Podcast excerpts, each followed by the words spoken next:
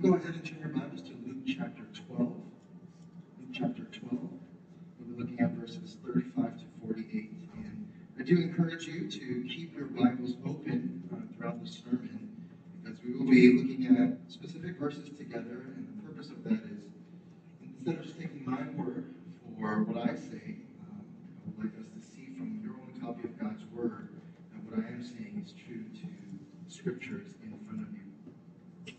Today we'll be continuing the sermon series, starting through the Gospel of Luke, in order to rediscover Jesus. For some of us, discover Jesus for the first time, but together looking to learn who Jesus is, what he did, and what it has to do with our lives today. A few weeks ago, we looked at Jesus' challenging words, and he was warning us, warning disciples about hypocrisy as well as our greed. Last week, we looked at Jesus' encouraging words as he addressed our anxieties and our worries. And in today's text, Jesus will do a bit of both. He will encourage disciples as well as challenge disciples to be ready for his return. So please follow along with me as I read from Luke chapter 12, verses 35 to 48. Stay dressed for action and keep your lamps burning, and be like men who are waiting for their master to come home from the wedding feast that they may open the door to him at once when he comes and knocks. Blessed are those servants whom the master finds awake when he comes. Truly I say to you, he will dress himself for service and have them recline at table, and he will come and serve them. If he comes in the second watch or in the third and finds them awake, blessed are those servants. But know this, that if the master of the house had known at what hour the thief was coming, he would not have left his house to be broken into. We, also must be ready, for the Son of Man is coming in an hour we do not expect. Peter said, Lord, are you telling this parable for us or for all? And the Lord said, Who then is the faithful and wise manager whom his master will set over his household, to give them their portion of food at the proper time? Blessed is that servant whom his master will find do, so doing when he comes. Truly I say to you, he will set him over all his possessions. But if that servant says to himself, My master is delayed in coming, and begins to beat the male and female servants, and to eat and drink and get drunk, the master of that servant will come on a day when he does not expect him, and at an hour he does not know, and will cut him in pieces and put him with the unfaithful. And that servant who knew his master's will, but did not get ready, or act according to his will, will receive a severe beating. But the one who did not know, and did what deserved a beating, will receive a light beating. Everyone to whom much was given, of him much will be required. And from him to whom they entrusted much, they will demand the more. This is the word of God. Amen. This will be an important text for us to study together because we often think of the Lord's return in unbiblical and incorrect ways. Some Christians early on in church history have tried to calculate, starting from early church history, has tried to calculate the exact time and day that Jesus was going to return. Early theologians thought it would be in the year 500, and it was not the case. Many predictions were made after that, and up till even more recently, in 2020, when COVID started. And if this is you trying to calculate and know when Jesus is coming, I assure you there is no need to try to calculate and look for signs that are not there. Some of us, on the other hand, might have given up thinking that Jesus will return soon because it's been so long and we are tired of waiting. And it might make us think that it might be just better to eat, drink, and be merry because tomorrow we die and we don't know if Jesus will ever come back. Some of us view Jesus' return with a desire to escape our current problems. I've been stuck in traffic once with crying babies in the car, and I've wished Jesus to come back immediately to end my misery. But seriously, for you, it could be of more serious matters that you just want to get out of. It might be a current conflict you just can't solve. It might be a current marriage situation, and even other current struggles and sufferings you face. While it's not wrong to know that heaven is a better place, just as Jesus promised, we have to understand that Jesus' return is not about us getting out of situations that we don't like. Even New Testament writers wrote that it is better for Christ to return, that it is that to die is to gain. But still, they say, to live is Christ. We have to learn that every Bible passage about the return of Christ is written for a practical purpose for Christians. Not for us to just escape our situations, but rather it is to motivate our obedience and our faithful living in the current situations in our lives. The Bible's teachings on Jesus' return, Jesus' return is meant for us to face our world today, not to escape, and to be encouraged and to be ready to approach the life that we have been given by God, to be ready until He returns. So, the one thing for us today is simply this we must be ready when our Lord Jesus returns. We must be ready when our Lord Jesus returns. We'll look at three lessons on the Lord's return and how his disciples must be ready. First, recall to stay awake because the Lord will serve his watching servants when he returns. Second, stay faithful because the Lord has entrusted his servants with his household until he returns. And third, stay sober because the Lord will punish unfaithful servants as unbelievers when he returns. Would you bow with your heads with me one more time as I pray for the preaching of God's word? Lord, we come before you. And we thank you for your word that teaches us and directs us in our lives. We come acknowledging that we may have unbiblical and even selfish perspectives as we look to your return. And so, God, as we look in your word, teach us what we do not know about your return. Correct us in our wrong perspectives.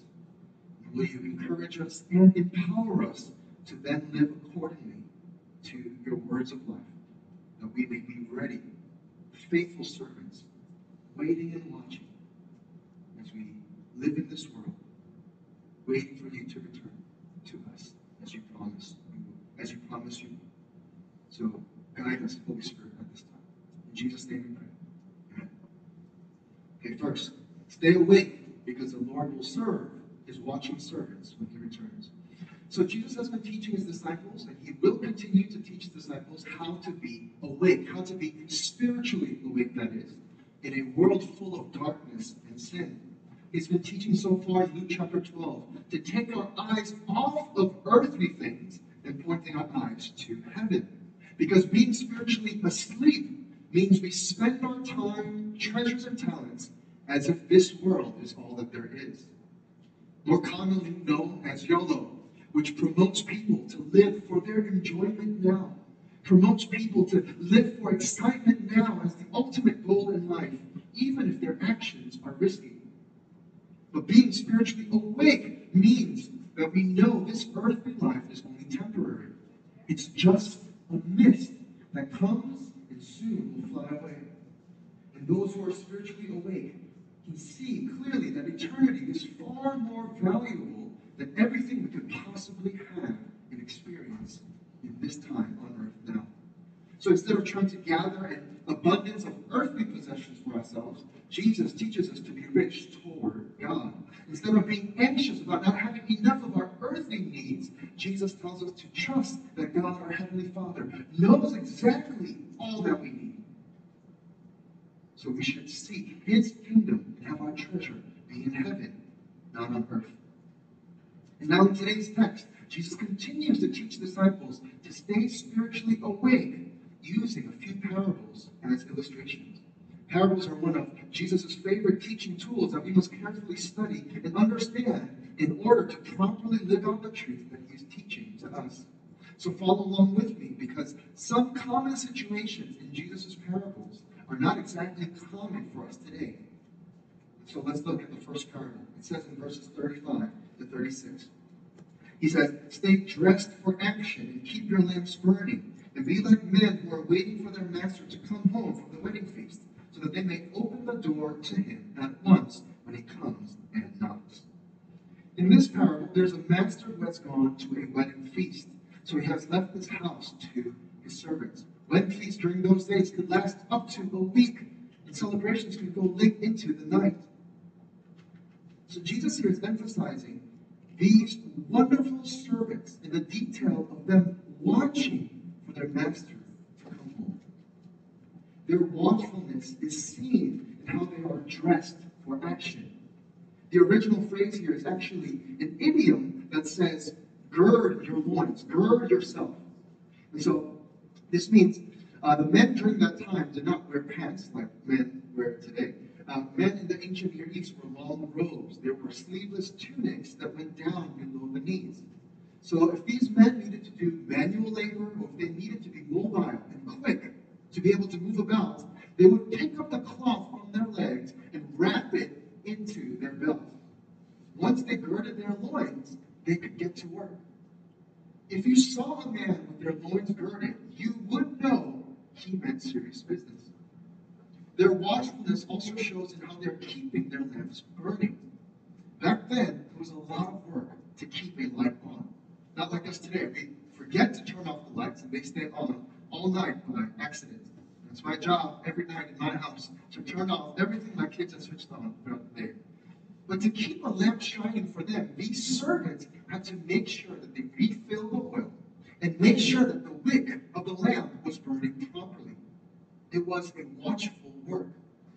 So the point of this parable is to show how ready these servants are for their master. They're not passive. They are not lazy. They're not sluggish about their master coming home. But they're described by active service, ongoing preparations, and constant watchfulness. Verse 38 says that even in the second watch or the third watch, which was just the time before, right before sunrise, these servants are always ready, awake, and watching. But before this parable ends, Jesus puts a strange plot twist. Because even with all their waiting and watching, the servants won't be the ones who are serving when their master comes home.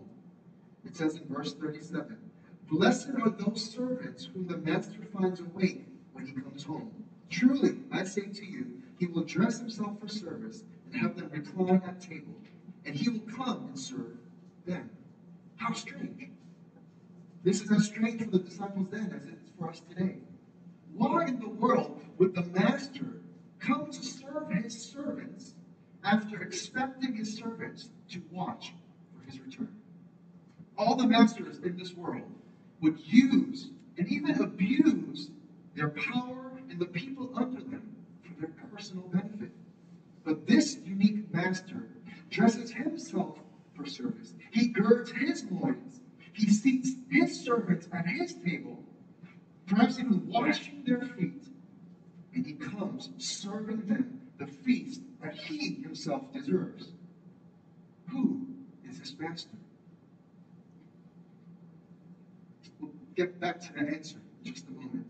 Because to properly resolve this first parable, Jesus gives another parable. The second parable, we have to see that Jesus is still using the same theme of a master and his house. So it might be a little bit confusing what he is talking about now. But we have to know that he is coming at the similar setup with a different angle. Because the master of the house is now dealing with one of the worst scenarios that a homeowner could face. It says in verse 39, But know this, that if the master of the house had known at what hour the thief was coming, he would not have left his house to be broken into. Now, there's a thief who broke into his house at a time he was not expecting. And this is obviously how thieves work. Thieves don't tell you in advance when they are coming. Thieves are successful when no one is waiting and no one is watching. And so this leads to the conclusion of these parables in verse 30, where Jesus says, You also must be ready, for the Son of Man is coming at an hour you do not expect. So here we see the answer to that question. In the first parable, there could only be one like that unique master. Who is this master? It's Jesus Christ alone. There's no master like Jesus. And here is the gospel of Jesus presented to us. Because not only did Jesus take off his outer garments and put on a towel to wash his disciples' feet, he also served his disciples a preview, a foretaste of a great wedding feast in that upper room at the Lord's Supper. Jesus, the Son of Man, the Savior King, came to his people. And we know he came not to be served in God's word, he came not to be served, but to serve and give his life as a ransom for many. Jesus alone, the Lord of Lords, the King of Kings, went to the cross. And there, Jesus dressed himself for service again. But this time, with a crown of thorns on his head, and putting on our stained garments of our shame and our sinfulness. He rose again from the dead, and he ascended into heaven, he has promised he'll return the same way from heaven.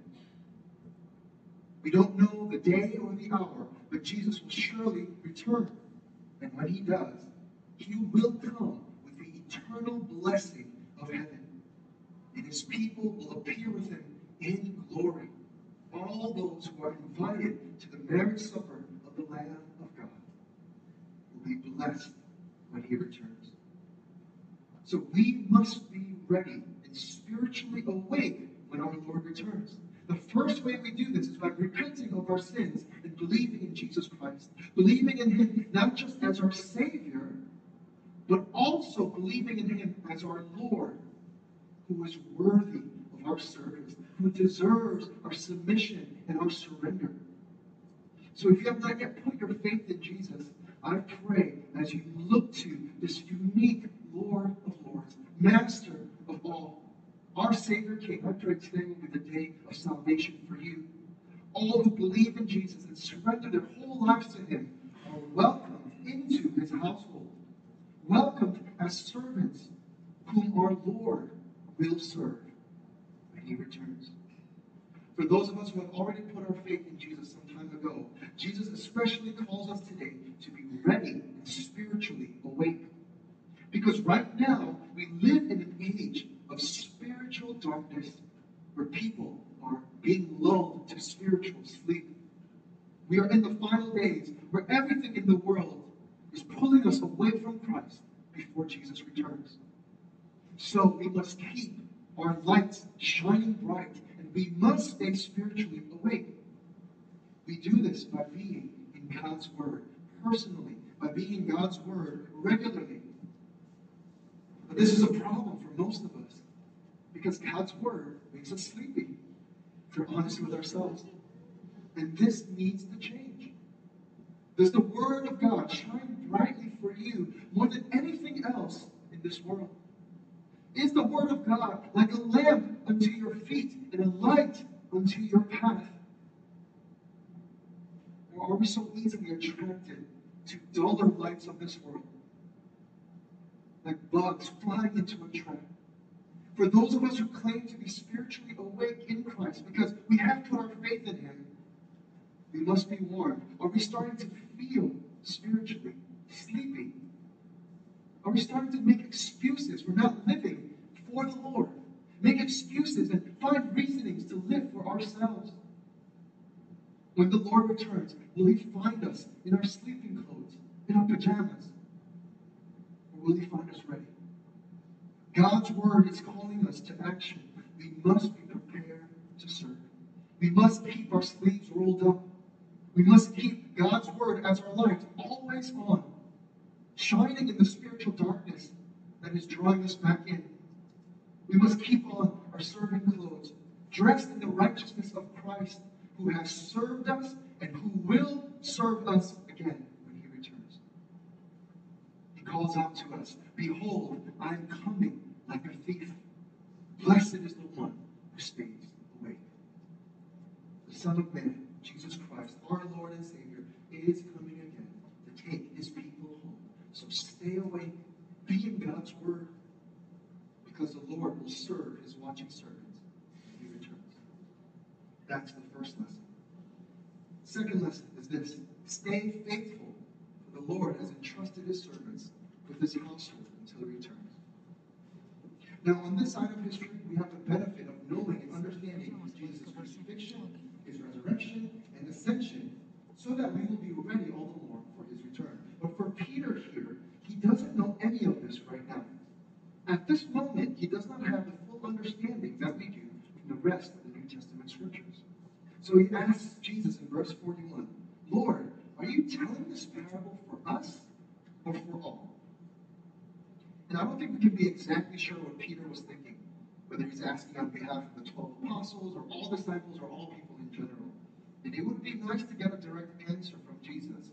But it seems here that Peter's question might not have been a good question. And Jesus, as often as he does, he answers the question with his own question. And on top of that, he answers it with another parable about a master. Time, it's about a particular servant who's, who the master sets as the manager of his household. Let's take a look at verse 42. And the Lord said, Who then is the faithful and wise manager, whom his master will set over his household, to give them their portion of food at the proper time? In this parable now, the master again is away from his house. But now he decides to put one in charge to oversee everyone in that house, as well as all and, and everything in the house, to make sure all the tasks uh, and, and the house is in order and running smoothly. He has the master's food and resources at his expense to feed the people in the house and to care for them at the proper times. This servant was entrusted with the privilege of responsibility in his master's household. And because he is he was he is doing what he was entrusted to do, he is considered to be faithful and wise by the master. So Jesus' question here is a better question than Peter's. And we can answer Jesus' question with this parable. Jesus is not pointing to a particular group of people or even, by, even to a particular person by highlighting this one manager. Instead, he's using this model servant as an example for his disciples to desire to be like this manager in his household. We should desire to be like this faithful manager. Because God, our God, in His grace, He has given everyone His portion of time, His or her portion, portion of time, treasures, and talents. And everyone, believer or not, everyone is responsible to use what God has given them in this lifetime for His glory and for His purposes. Unbelievers can only live for themselves, their own glory, their own desires, because their hearts have not yet been won over by the glory and the goodness of God. As they're still in darkness, only God's people can live for God because they have tasted that the Lord is good. They are the ones who have believed in Jesus by faith. They have been captivated by his great mercy and his love. All who believe, we are the servants that are welcomed by God, and we joyfully enter into his household, which you know from Scripture. God's household, the Lord's household, is his church. We may have joyfully entered in when we first entered in. But the problem comes later when we don't joyfully remain in the church. All believers are entrusted with matters of our Lord's household. Each of us given time, treasures, and talents, and the responsibility to feed other servants in this house. Every believer is responsible for feeding the flock, to care for the body, the church, to build up God's people. But this is completely opposite of our natural sinful desire to be fed only without having to feed others. There are many times when church members consider leaving the church, and I hear this from many other pastors, because their members feel like they're not getting what they want. And to such people, I want to gently and carefully explain to them that if, if they're looking for a church where they feel like they are fed, they might never find a church that satisfies their appetite. Actually, any church that faithfully preaches God's word and the true gospel is already feeding their people. Any church that is in the word together is actually feeding together. Any church that speaks the truth of God in love, face to face, is actually feeding one another. Of course, there's room for churches and for us to grow in these ways. But my point is, if everyone is waiting to be fed, no one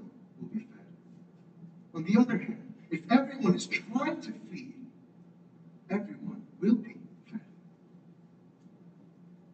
Believers all say that we want to be faithful servants of God. And now we must learn what that actually means. To be a faithful servant and to stay faithful until he returns, we must be faithful in God's household. We must be in the church. And there are several good gospel proclaiming churches throughout our city and community that believers can join in covenant with. None of these faithful churches are perfect, including ours here at HMCC. I encourage all believers here then, let's desire to be like this faithful and wise servant.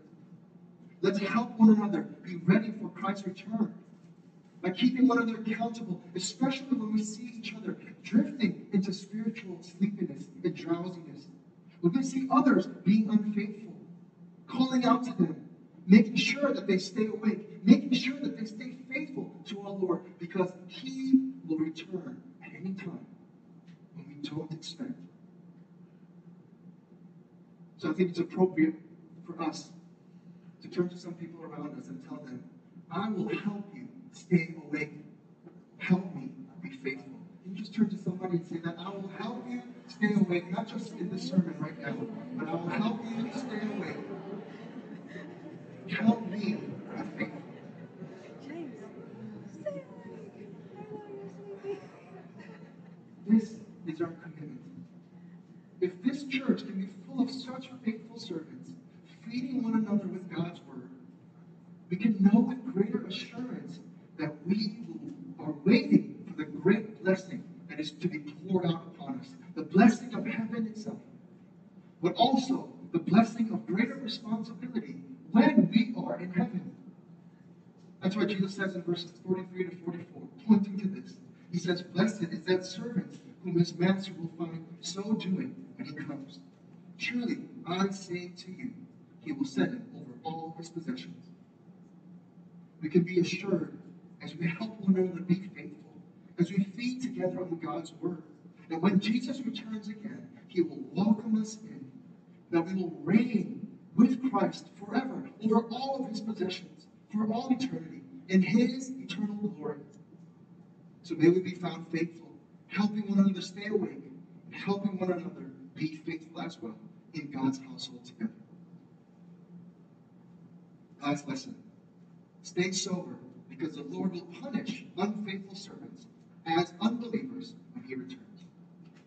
It'd be nice to end on that high note last lesson, but there's also a sobering reality, even in the Lord's household. The sobering reality that we must accept is that even in the church, there will be some servants who are not truly his servants. We see this reality in the final parable of the unfaithful servant. He says in verse 45 But if that servant says to himself, My master is delayed in coming, and begins to beat the male and female servants, to eat and drink and get drunk, pause there. Because we need to note the comparison. The wise and the faithful servant is the one who listens and obeys to the instruction of the Lord, the Word of God. But notice here again that the people, that compared to the one who fails. And notice here that the people who fail in Jesus' parables are the ones who speak to themselves. We saw this back in the parable of the rich fool when it was all about me, myself, and I. Remember how the rich fool thought to himself, talked to himself, convinced himself, made plans for himself, and encouraged himself in his selfish ways. He had no one else to speak into his life, to be faithful to God with the resources he was given. And so this unfaithful servant in this parable is also found speaking to himself, and he comes to his own conclusion. And instead of faithfully feeding the household, the selfish servant abuses the other servants. Instead of using the master's resources for his purposes to build up his household, he uses it to indulge himself. He is caught drunk on wine, but also drunk in his selfish pleasures and his evil desires. This is another sobering reality that our world is full of spiritual sedatives, spiritual drugs that numb our spiritual senses. And pleasure is one of them. That's why God's word calls us to keep awake and to stay sober. It means this literally sober, as in don't get drunk with alcohol or intoxicated by dr- other, other things like drugs. Our guards go down when we are drunk. So it's the perfect illustration here to describe the spiritual state that we must battle against. Our reasoning gets compromised when we're drunk. We cannot think straight. We endanger others around us whom we ought to love. And therefore, we become easy targets for Satan to tempt us and lure us into sin. And so, being sober also means to be sober minded. It means to be not to not be influenced by the evil and the wickedness of this world, because they are intoxicating to our souls. We have to be aware that Satan is actively trying to take even the good things of the world to become temptations that feed our pleasures. That's part of his masterful deception. To take pleasure, which God created for us to experience in relationship with him, Satan takes pleasure to lure many souls away from God, to enjoy pleasure in ways and in degrees which God has forbidden. So we must reflect and assess our hearts.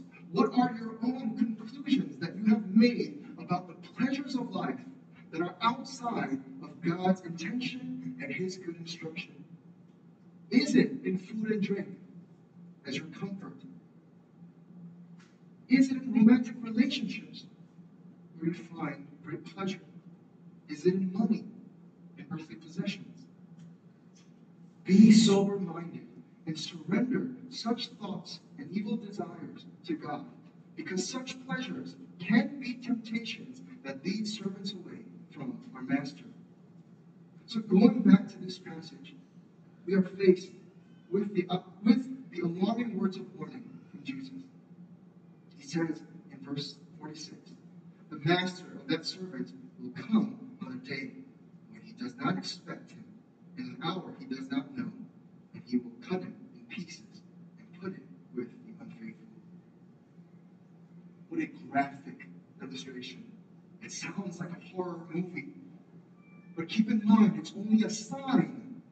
It's only a sign of the reality of the day of the Lord, which is the day of judgment when Jesus returns. Yes, it's a day that the Lord, he will, when he comes, will bring blessings of heaven, the blessing of heaven to those who believe, to those who are faithful. But it's a sign of the reality of the day of judgment that he will also bring to those who do not believe. We need to understand that the reality will be greater than the sign. The, the reality will be great, it's greater than the parables and the illustrations that Jesus uses. If we think it's a terrible thing to be cut into pieces, we will not be able to imagine the true horror of the day of judgment when God rightfully punishes unbelievers. And there will be an eternity in the fiery furnace of God's wrath with weeping and gnashing of teeth for those who do not believe. And also for those who say they believe, but were unfaithful in living out their faith, proving that their confession was a false confession. They only look like a servant in God's household. They are the ones who call Jesus Lord, Lord, but did not do what the Lord told us to do. These unfaithful servants will be judged and punished as unbelievers in hell. This is all seriously unsettling, and it should be. But there's more. Jesus says such unfaithful servants will be punished severely to a greater degree. In verse 47, he says, The servant who knew his master's will, but did not get ready or act according to his will, people who did not, like even people who did not know and did what deserved punishment will be beaten. How much more the servant who knew his master's will and did not get ready, did not act according to his will, how severely will he be punished? Because everyone is responsible and will be held accountable before God. So Jesus solemnly warns us in the end of verse 48 Everyone to whom much was given, of him much will be required, and from him to whom they entrusted much, they will demand the more.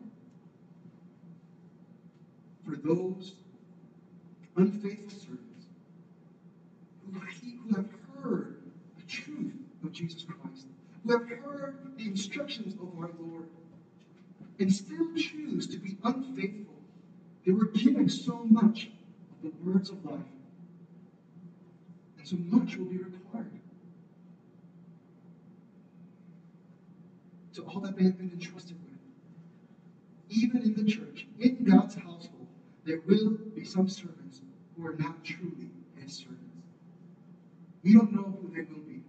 Of course, we will do our best to be able to affirm one another's incredible confession of faith. We want to hear the gospel come from your lips. We want to see you live out the gospel in your lives.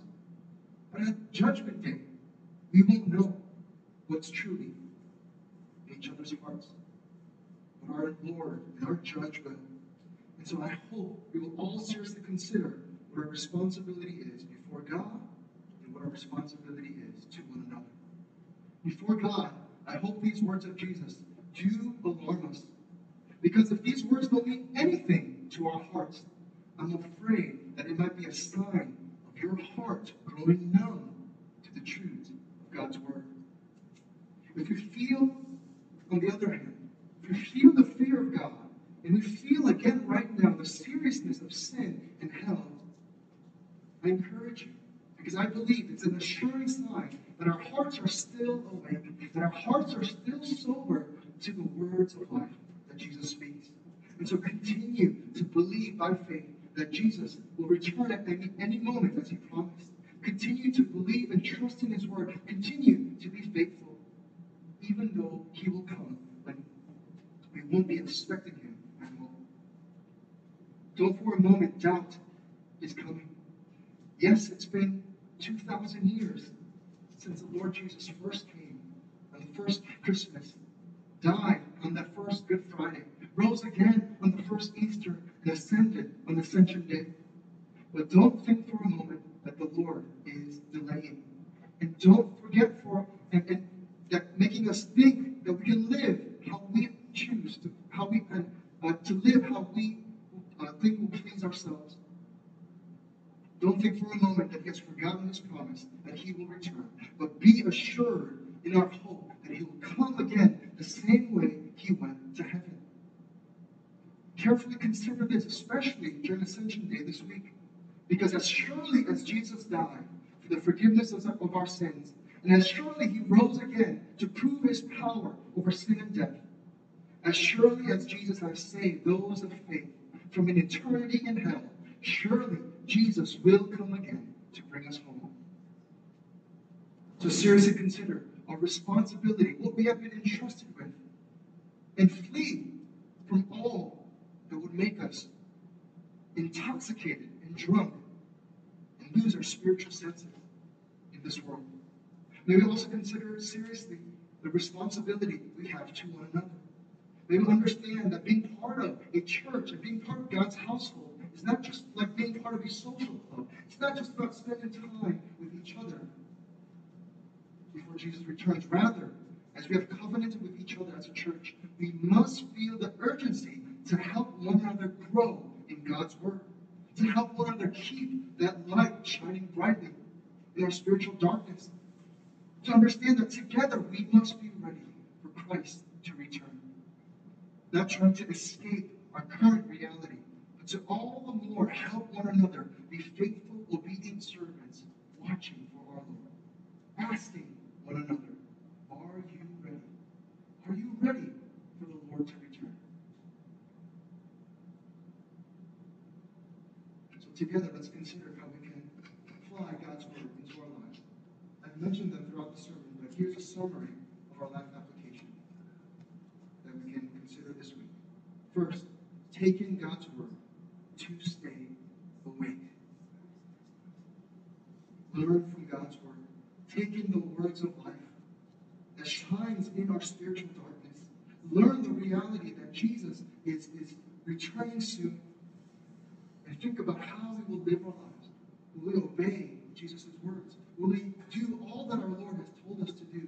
Or will we pick and choose, make excuses to carry out our own desires?